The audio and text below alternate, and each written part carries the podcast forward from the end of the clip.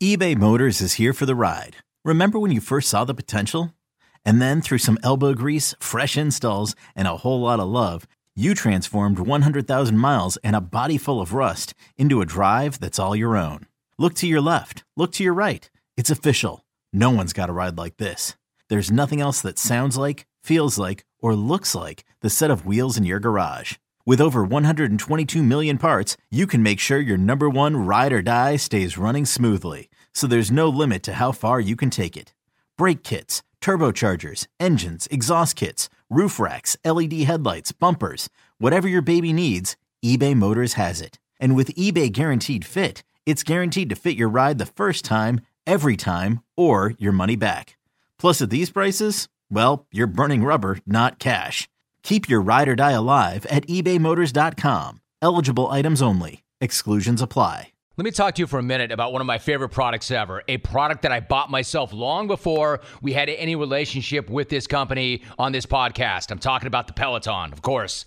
I love my Peloton, and you will too, especially if you have a busy schedule and you're working all day and you're running around for others. There are up to 14 new classes added every single day. There are over 8,000 on demand.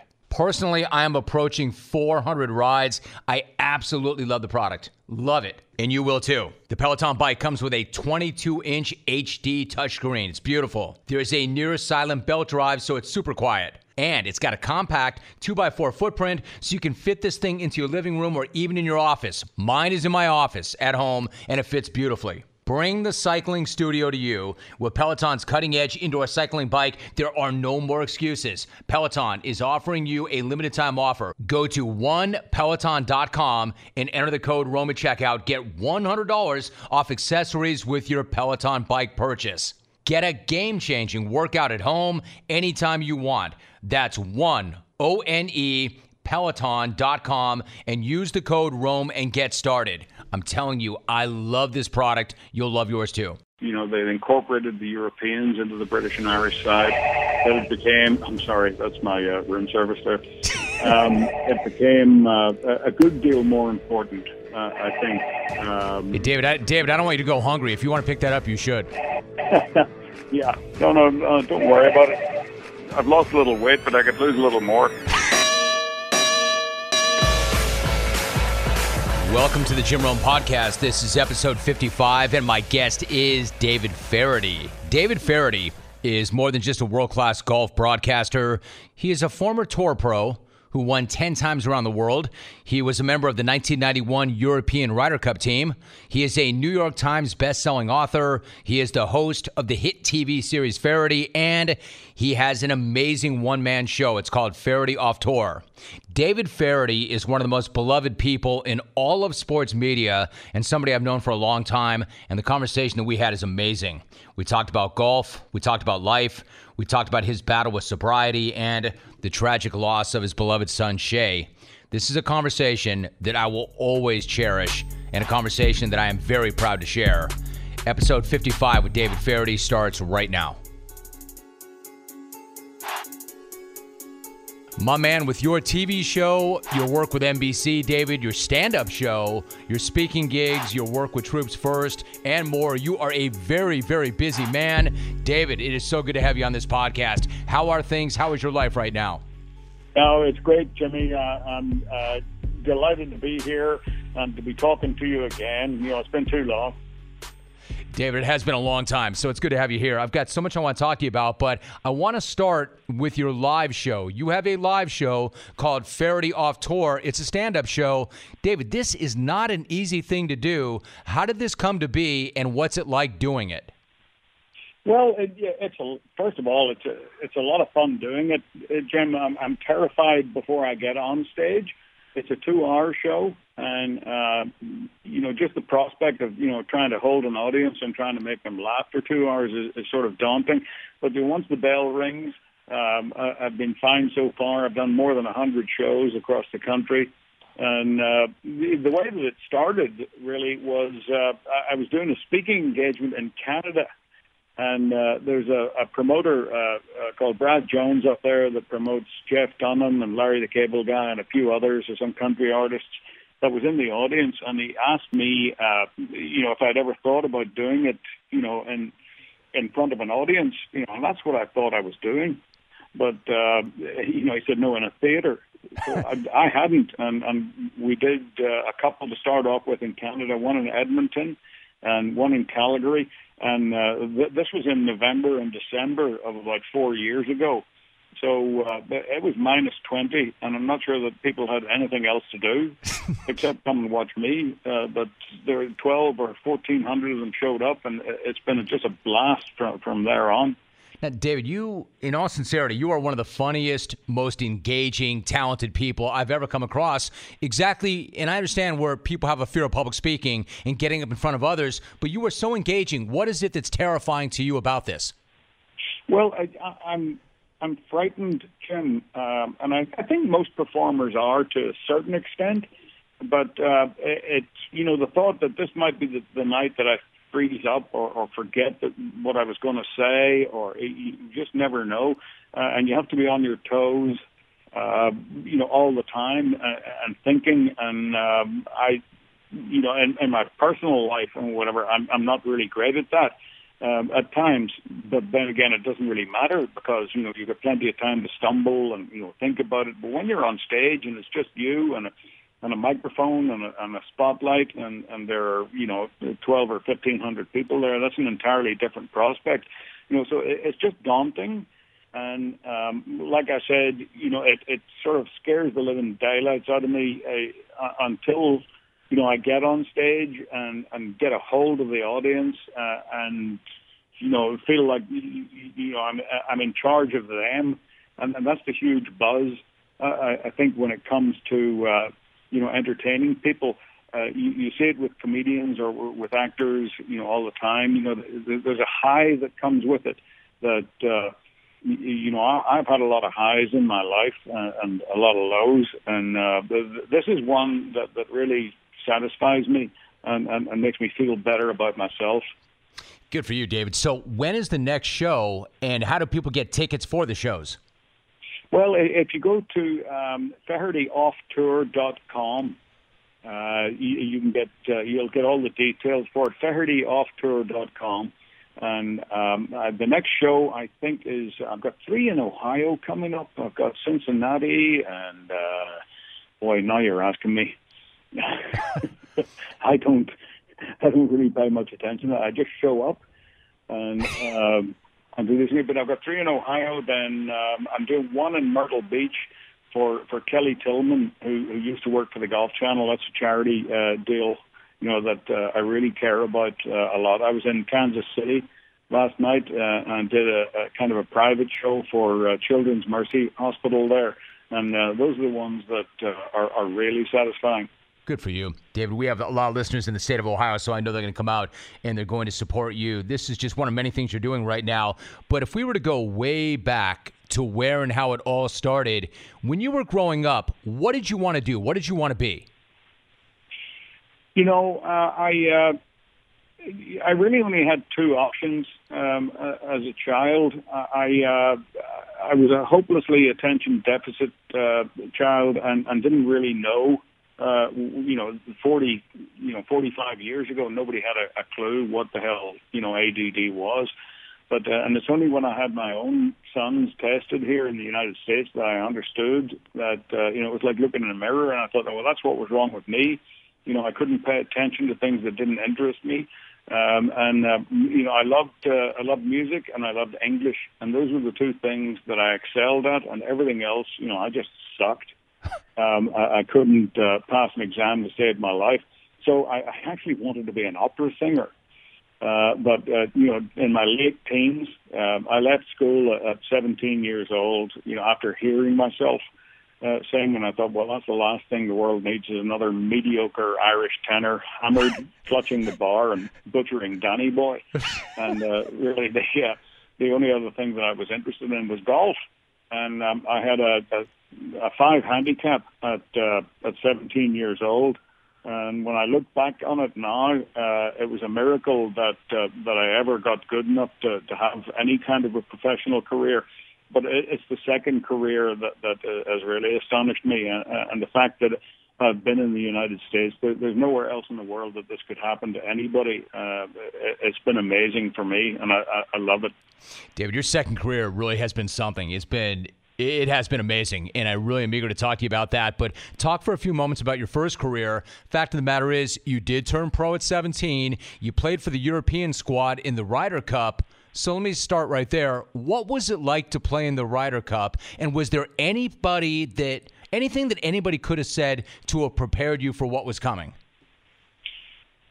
Uh, no, I don't think there was anything that anybody could have said. And oddly enough, I'm actually in Kiawah Island right mm. now um, you know, for uh, for a speaking engagement, which was the, the you know the site of, of the '91 Ryder Cup, the only Ryder Cup that I played in. Um, it, it was, uh, I think, it was the first Ryder Cup that really captured the attention of the American public. It was uh, the, the one where it came down to the, the final match uh, uh, on the on the last day, on the last green, where Bernhard Langer and, and Hale Irwin. Bernhard missed that uh, five or six footer and if he'd made it, then the cup would have come back with, uh, this is when I was a European. Now, now I'm an American, and it sort of pisses off you know, my uh, old European colleagues that, that I support the U.S. Ryder Cup team. But, uh, you know, I pledge allegiance to the flag and anybody who fights underneath it. So, uh, you know, I love to see the Americans do well. Um, yeah, and that was one where, uh, you know, Bernhard missed the putt and uh, the cup stayed in the United States. And uh, even though I was a part of a losing team, it was an, it was a huge high point in, in my career. And, and when I think of uh, just a couple of weeks ago uh, in Paris, you know, covering the Ryder Cup there, um, I've been to pretty much every one since '91, and I don't think I've been in an atmosphere anything like there was in Paris. And again, you know, we, we didn't. Uh, I'm on the other side now, and, and again, we didn't lose. We didn't win uh, that event, but it, it was just amazing to be there and be in that crowd and, and be in that atmosphere once again. It's one of the great events in all of sports. Hey, what are you doing this week? What are you doing this weekend? Are you looking to have a night out? Everybody loves a night out, whether it's seeing your favorite band in person or being there in the crowd to cheer on your favorite team. With Vivid Seats, you can attend the concert, a show, or sporting event of your choice at an amazing price. Vivid Seats is where you want to go. It's the top source for tickets for all the live events that you want to go to. You can sort by price, or you can look for seats in the section and row of your choice. And to make things even better, Vivid Seats is giving you an exclusive promo code if you're a new customer, and you can receive 10% off your first ticket order and save even more money. Just go to the App Store or Google Play and download the Vivid Seats app. First time customers can use the promo code ROME for 10% off your first Vivid Seats order. Every purchase is backed by a 100% buyer guarantee. From the biggest concerts and games to the hottest theater and more, Vivid Seats has it all. Download the app, enter the promo code ROME, get your 10% off. Vivid Seats is where I go when I want my tickets. Make a memory that lasts a lifetime. Let Vivid Seats help you get to your favorite live event. This is a tremendous company, and I'm proud to partner with them, Vivid Seats. Go back to Kiawah in 1991, and you were a big part of that. You beat Payne Stewart, who was the U.S. Open champion at that time, two and one. What do you remember about that day? Yeah, you know that that, that was a day that uh, it's probably the best round of golf, Jim, that I ever played. I was four up with four to play, and uh, Payne. Uh, you know, didn't play particularly well uh, on that on that day. Uh, but I played uh, out of my mind. But I lost two holes in a row. I lost 15 and I lost 16, and I went into a full flat out panic, code brown, um, and the crowd control. Uh, had broken up in between 16 green and 17 tee, and there were just you know hordes of people slapping people on the back and chanting and singing and yelling and waving their signs, and there was a a lady marshal that got in front of me. And I was in. Uh, I, I knew if I lost 17, uh, it was. Uh, I was more than likely going to uh, end up losing the last four holes. It was just one of those atmospheres and one of those moments. And uh, I, I, like I said, I was panicking. And this uh, this marshal got in front of me. She poked me in the chest with her quiet please sign and said, "Where the where do you think you're going?" Like I was a heavily disguised spectator. right. And I was about to go batshit crazy uh, with this when an arm came around my neck and Payne put his cheek just right on mine, and I can still smell the red man from the plug that he had in his mouth, and he had that idiot choir boy grin, and he said, "Man, I'd love you to keep this asshole right here, but he's playing against me." Wow! And he, he swept me up onto the 17th tee in his arm, and, and that's that's who he was, Jim. Uh, you know, no anybody else on that side probably would have let me stew and let me lose my temper and probably let me lose the 17th as well. But that's not who Payne was you know, he understood uh, the Ryder Cup and what what it was about and the sportsmanship. Uh, and uh, you know, I managed to, I think, half the uh, the 17th hole with him uh, and win that match. And th- there's a hole in the PGA Tour where he used to be that that uh, that'll never be filled. I miss him, uh, and especially when I'm in this area in the Low Country here, um, I think about him all the time. David, such a great story, such a great, great story. And then you mentioned the atmosphere in Paris. You know, and you're an American citizen right now, and you admitted that you were rooting for the Americans, but the same thing happened to them that often happens almost every single time when they go over there. They get rolled yet again. Everybody's got a theory on this, but why does history repeat itself, in your opinion? Why can't the Americans win over there? Okay. Well, when when I was, you know, I played 18 years in Europe, and and we had only one major, Jim. It was the Open Championship, and people were judged the players were judged not just by the amount of tournaments they'd won, but by what their Ryder Cup looked like, uh, what their Ryder Cup record was. Uh, and in this country, uh, people don't really think about it. It's starting to turn a little bit. You know, what kind of a Ryder Cup player were you? Never mind the amount of majors that you won. And uh, I mean, people are trying to, uh, you know, get, a grasp, I think, of you know just how uh, significant the event is. I mean, it's one of the great events in all of sports and and it deserves to be taken a little more seriously. I think on this side of the Atlantic, and and I think that would translate to the players' attitude um, towards it. You know, they're starting to to understand, uh, you know, what it means to have a good Ryder Cup record, and uh, I, I think the pendulum. Uh, has swung towards the middle now, you know, and it'll go backwards and forwards. There was a long time there were well there was forever when the British and Irish and, and and then the Europeans you know we lost pretty much all of the time uh, and the event w- was in danger of becoming irrelevant and then when Ballesteros and Tony Jacklin you know in the late 70s you know they incorporated the Europeans into the British and Irish side it became I'm sorry that's my uh, room service there um, it became uh, a good deal more important uh, I think um, hey, David, I, David, I don't want you to go hungry. If you want to pick that up, you should. oh, yeah. No, no, uh, don't worry about it. I'm, you know, I've lost a little weight, but I could lose a little more. Whatever you want. Whatever you want. Yeah. But I think that's the reason, Jim um, is that it, it's, it doesn't matter as much to the Europeans as uh, sorry to the Americans as it does to the Europeans. I, I think it's getting there, and it's really very close. Um, I mean, the, the, it's not like they don't try. It's not like they don't care, but it just means more to the Europeans. I can see that, certainly. David, I could talk to you at great length about your first career. I think your first career is fascinating. But in terms of your second career, you know, back in the day, you would come on and you and I would talk about your friendship and relationship with Gary McCord. When you first bumped into McCord, he asked you if you had ever done TV before, and you said yes. no. He asked you if you wanted to, and you said, nah, I don't know, maybe not. But you did go on with him. What was that first appearance on TV like? How did that feel to you? Yeah, that was at uh, at the international tournament in, in Castle Pines, and uh, Frank Chirkinian, the legendary uh, producer, was uh, producing at the time for CBS, and McCord had actually asked him, "Look, I've got this buddy of mine who's Irish. That I think you know would be okay at this. You know, is it okay if he comes up in the tower and spends 30 minutes with me? You know, like calling and answering questions?" And Frank said, damn it, no, we don't want that Irish prick up there. God, you know, because Frank knew me. and, uh, you know, McCord said, uh, you know, he gave me the thumbs up and he said, yeah, he said it was okay. right. so, uh, so I got up there unbeknownst, uh, you know, to me and, and unbeknownst to Frank as well. Um, and I, I did about an hour with McCord at that point, and Frank kind of softened. And but that was like maybe two or three years before you know, I got the opportunity to uh, to say yes to a contract.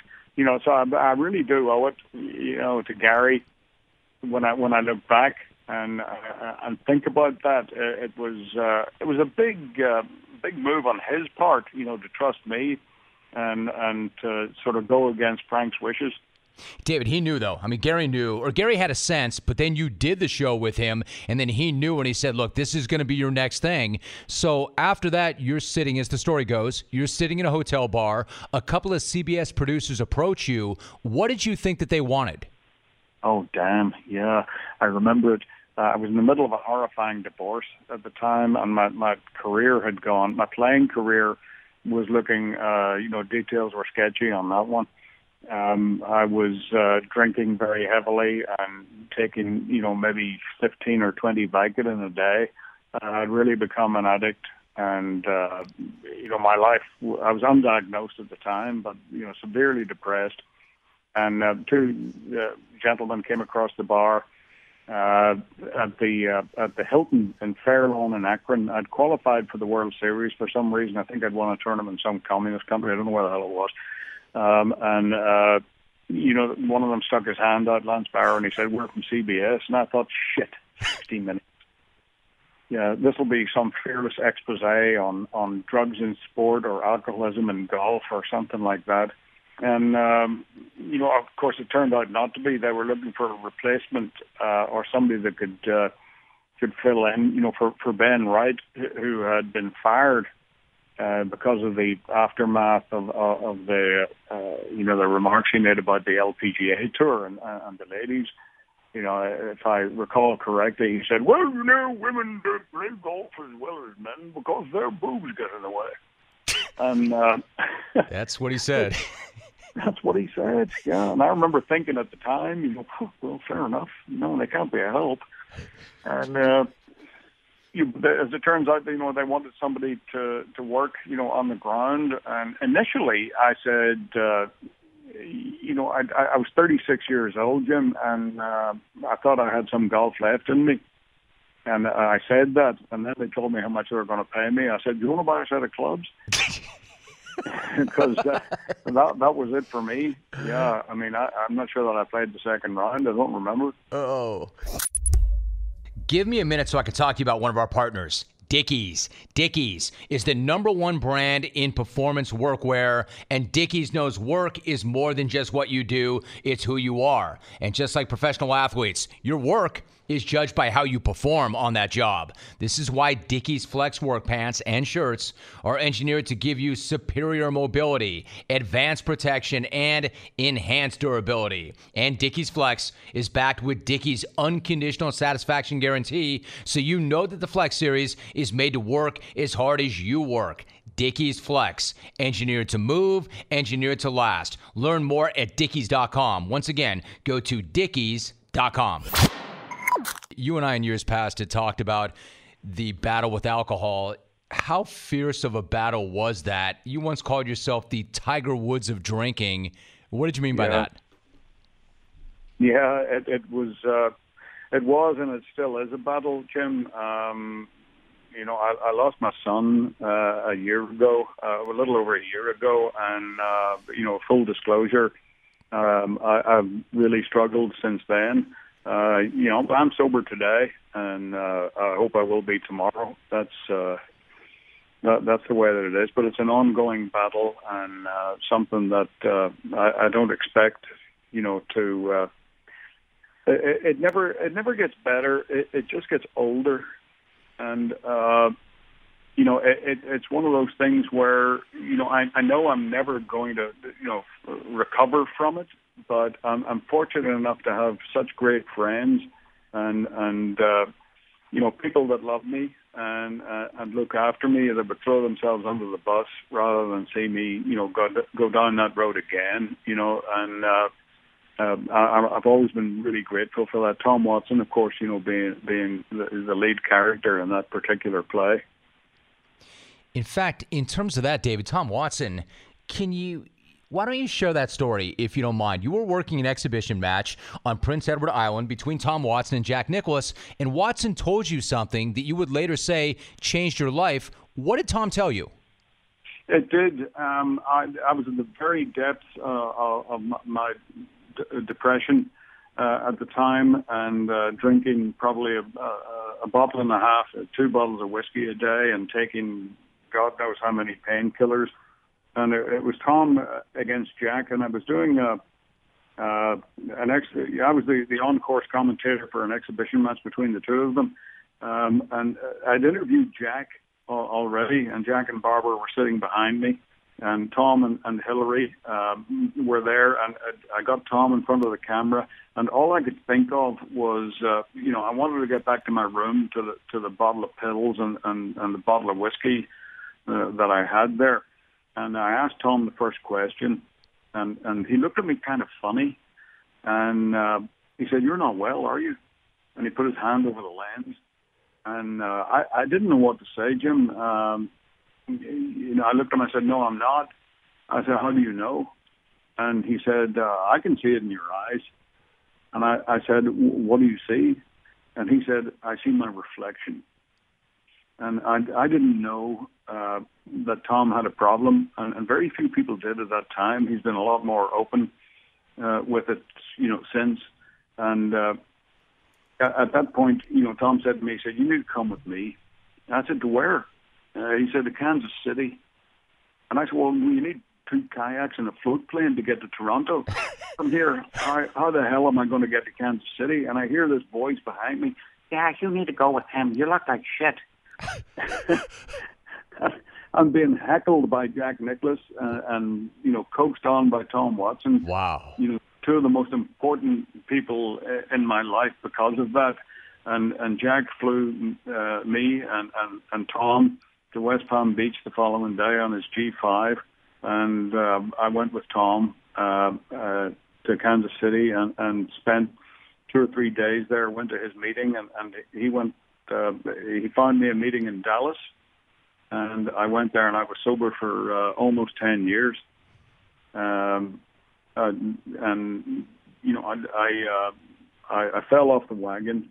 Um, uh, and I had a very hard time you know, for uh, for about a year or so. Went to rehab, uh, came out, uh, and was doing really well and, uh, until my son died, and uh, that that hit me, uh, as you can imagine, you know, extremely hard. And um, I, I've struggled since then, but uh, I've been I've been good, you know, and uh, I, I I feel well. Um, I, I feel more than capable of doing my job. I uh, I've been good for a, a few months now, and I'm hoping that, that that it'll stay that way. David, I'm I am so so sorry for your loss. You mentioned your son. Your son was Shey, and I just I wonder if if we can just talk for just one moment or so about Shey. Sure. What what was Shey like? He was uh, he was like me. Um, in that, uh, well, people liked him and he was funny, um, but he was kind of uh, he struggled with uh, with life in general, and uh, I uh, I struggled with, with trying. To, it was it's very difficult when, when you have uh, a child that ends up, and, and this is something that I would say to anybody who's listening, please research your family history. If you have children, you know, look into it uh, and see if these problems are there because you're infinitely more likely pass this on to your child uh, if there is that history in your family. And, and for me to say to him, no, you mustn't do this and you mustn't do that, when he looks at me and says, well, you did all of those things and look how successful you are um, that, that was the hardest part of all. Um, well, no, it wasn't the hardest part. The hardest part was withdrawing from the situation because uh, any expert will tell you that uh, when you have a child who has addiction problems, um, that is depressed or, or whatever, you, you have to let them hit bottom and you have to withdraw from the situation. I was enabling him by giving him money and, and believing him because every liar or every addict is a liar. Um, and I, I've been a liar myself.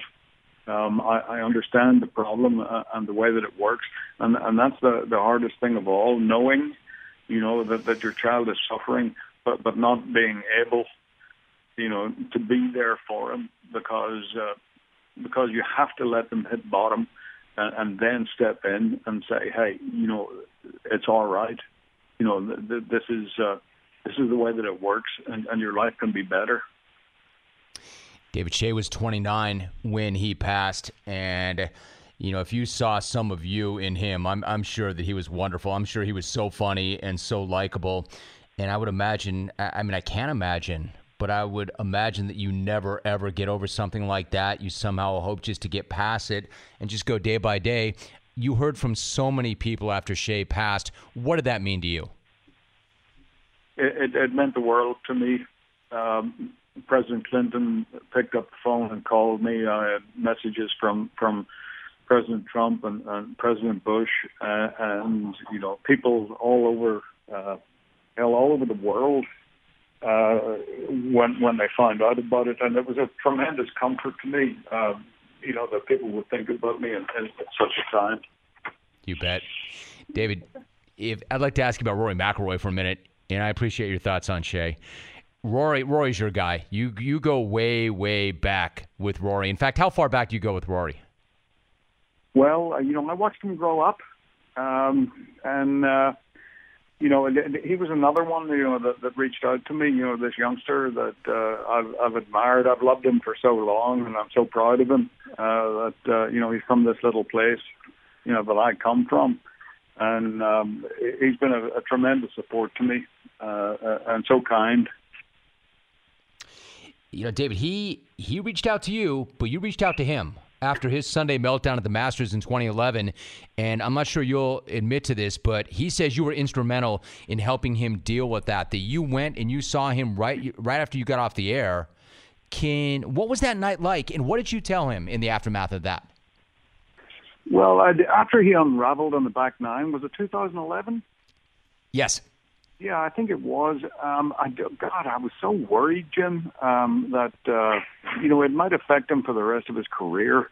The, the kind of you know leading by four shots going into the the, the second nine at Augusta, and uh, you know to, to see what happened to him um, w- was tremendously worrying to me. So I I went round to the the house that that he was where he was staying, and. uh he had a couple of uh, kids there, you know, his friends from school. Um, in Northern Ireland, and they were kicking a football around in, uh, in the backyard of this house they were staying at, and they came in, and we we had uh, you know a coke, and uh, uh, I was expecting them to have a few drinks, to be honest with you, and uh, I said, "Are you going to be all right?"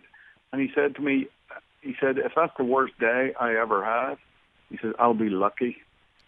And I looked at him, I thought, you know, there's a kid that, that's going to be special, and uh, you know, the attitude that he had towards it, as grown up as he was, as heartbroken as he was, the way that he took it, um, I, I knew that he was going to be all right after that. And of course, he goes out and wins the next major championship by eight shots. Um, he's a special person, and I, I don't think that anyone makes the game look more beautiful. Uh, than he does when it, when he plays well. Uh, like I said, you know, I'm I'm incredibly proud of him, and um, I love him very much.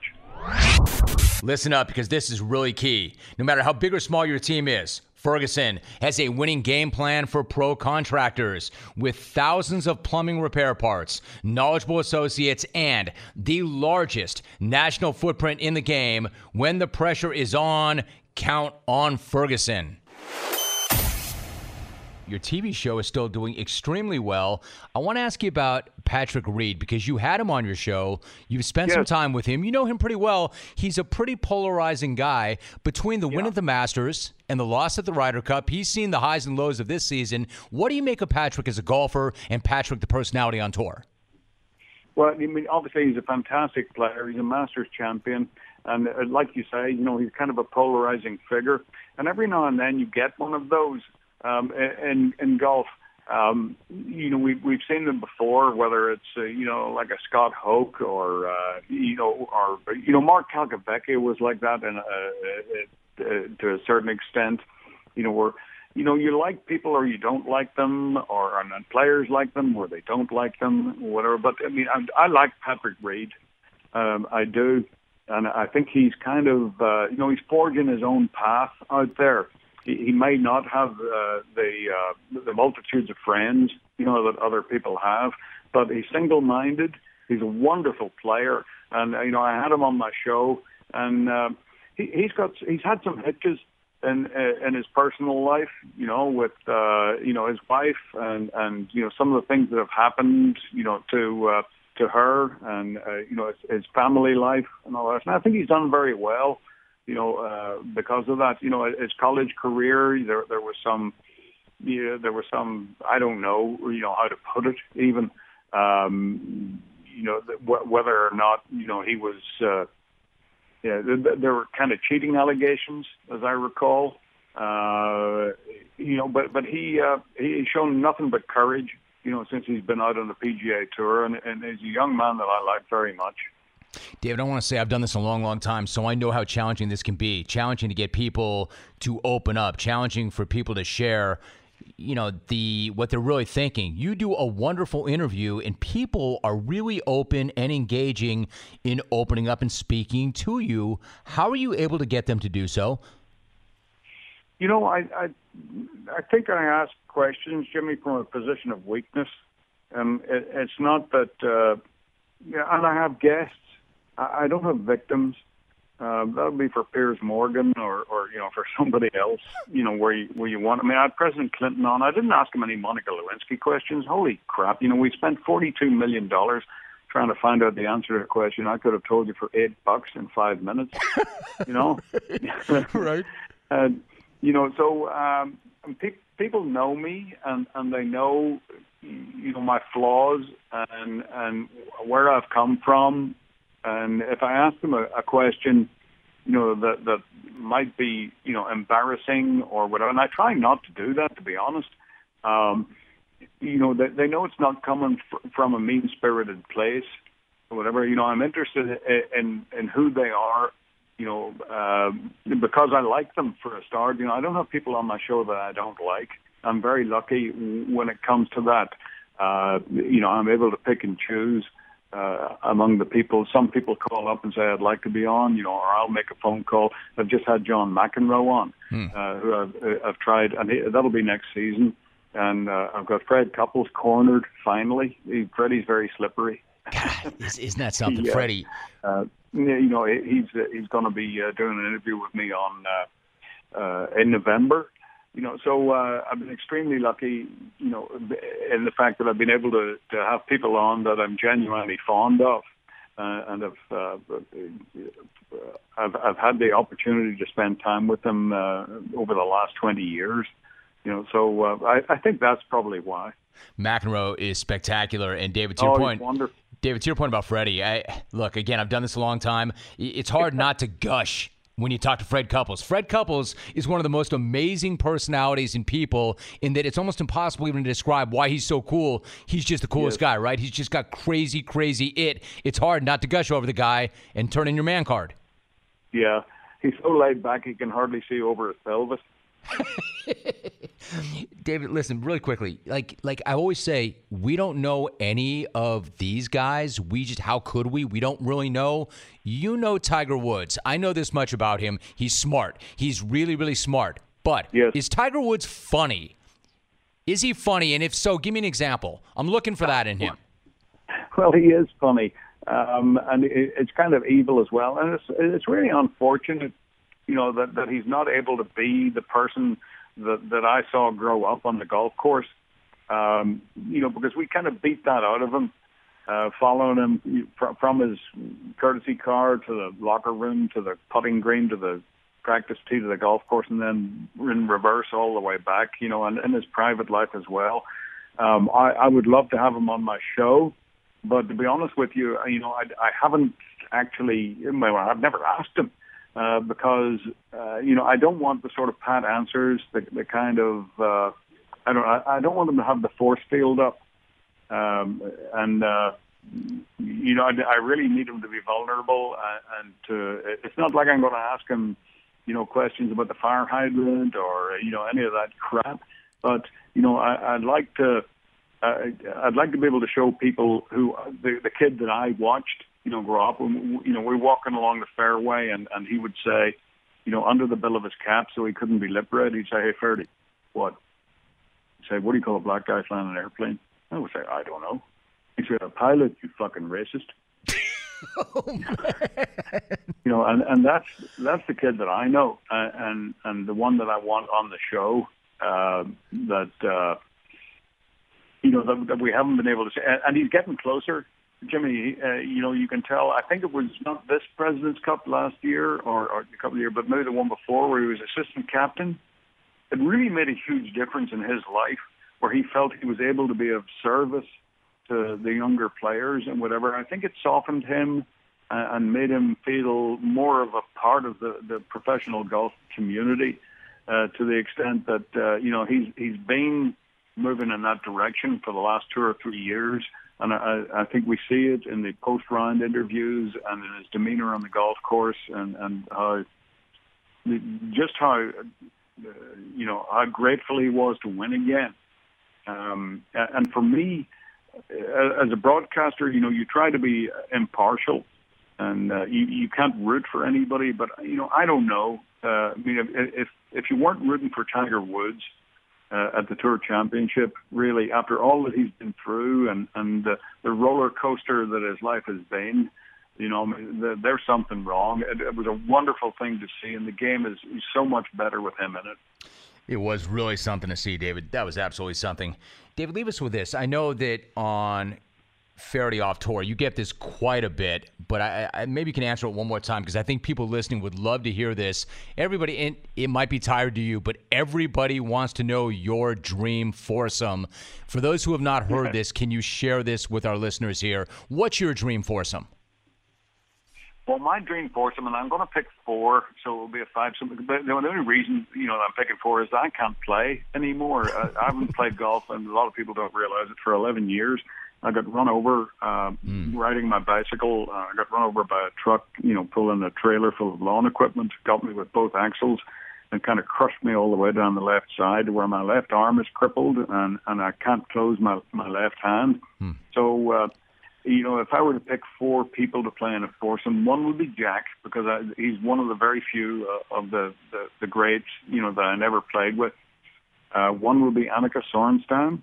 Uh, she's been a, a great friend of mine, uh, you know, Hall of Famer. I introduced her uh, at the Hall of Fame, which was a huge privilege.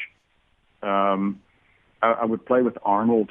Uh, I played with him three times uh, in my career, and uh, I remember every shot that he hit. I have no uh, recollection of how I played, but I remember Arnold, and uh, it was you knew you were in the presence of greatness, just uh, not just as a player, as a person, you know, being with him, and uh, and I, and I would play one more time with my son. David, I cannot tell you how much this conversation means to me. I can't tell you how much this conversation means to people listening to it. I cannot tell you how much I admire you, how much I respect you. I want to make sure everybody listening knows that your show is going to return and it could be coming close to them. Go to FehertyOffTour.com, FehertyOffTour.com. David, you are absolutely the best. I am so glad that we got caught up, and I did not mean to keep you this long, but I could talk to you for the rest of the day. David, it is so great to hear from you. Thank you so much. Thank you, Jimmy. You're a great friend. David, you are a great friend, and I'm proud to say so. David, thank you very much. Building professionals, you know I shout out to you virtually every single day, and the reason for that, I feel really strongly about this. Check it. If you're a contractor, a builder, or a remodeler, Lumber Liquidators Pro Plus is the only partner you will ever need for all of your flooring needs. I say that because of their special pro only pricing and their dedicated support. LL Pro Plus will help you get your flooring jobs done quickly and profitably. Maybe you're worried about selection and availability. You should not be because Lumber Liquidators has over 150 million with an M million square feet of flooring available with over 100,000 square feet in stock in most stores. And they stock professional grade adhesives, underlayment, molding, tools, fasteners, and grout so you get exactly what you need when you have to have it. If you're too busy to pick up your flooring, that's also not a problem. The LL Pro Plus team's got you covered. They'll deliver it right to your job. And with LL Pro Plus, you can even get a business line of credit. Put the LL Pro Plus flooring experts on your team right now. Visit your local Lumber Liquidator store or go to lumberliquidators.com slash pro sales today. Lumberliquidators.com slash pro sales. It's a truly amazing conversation with David Feherty. I couldn't respect, appreciate, or admire him any more than I do for sharing his story with us. And I know many of you feel the same way, and in fact would like to reach out to him. You should do so. I would encourage it. You can find David on Twitter at Fehertwit. That's at Fehertwit, F E H E R T W I T. Make sure you do that. I'm sure he'll appreciate it as much as we appreciate him. In the meantime, I'm going to leave my voicemail machine alone for this episode, but we will hit play on that next week. So if that's something you're looking forward to, make sure you get subscribed so next week's episode and every episode thereafter gets to your listening device automatically. It will find you. You don't need to look for it. I appreciate your support and time as always, and I'll catch you right back here next Wednesday. See you then. Okay, picture this. It's Friday afternoon when a thought hits you. I can waste another weekend doing the same old whatever, or I can conquer it. I can hop into my all new Hyundai Santa Fe and hit the road. Any road. The steeper, the better. Because my all new Santa Fe is available with HTRAC, all wheel drive, so I can hit the trail without a worry in the world. Heck, with three rows and best in class rear cargo space, I can pack the whole family in with all our gear. We've got available dual wireless charging for our phones, so we'll never lose touch with civilization, and we won't lose touch with the primordial power of Mother Earth. So which is it? Waste the weekend or do something a little more epic? And conquer it in the all-new Hyundai Santa Fe. Visit HyundaiUSA.com or call 562 for more details. Hyundai, there's joy in every journey.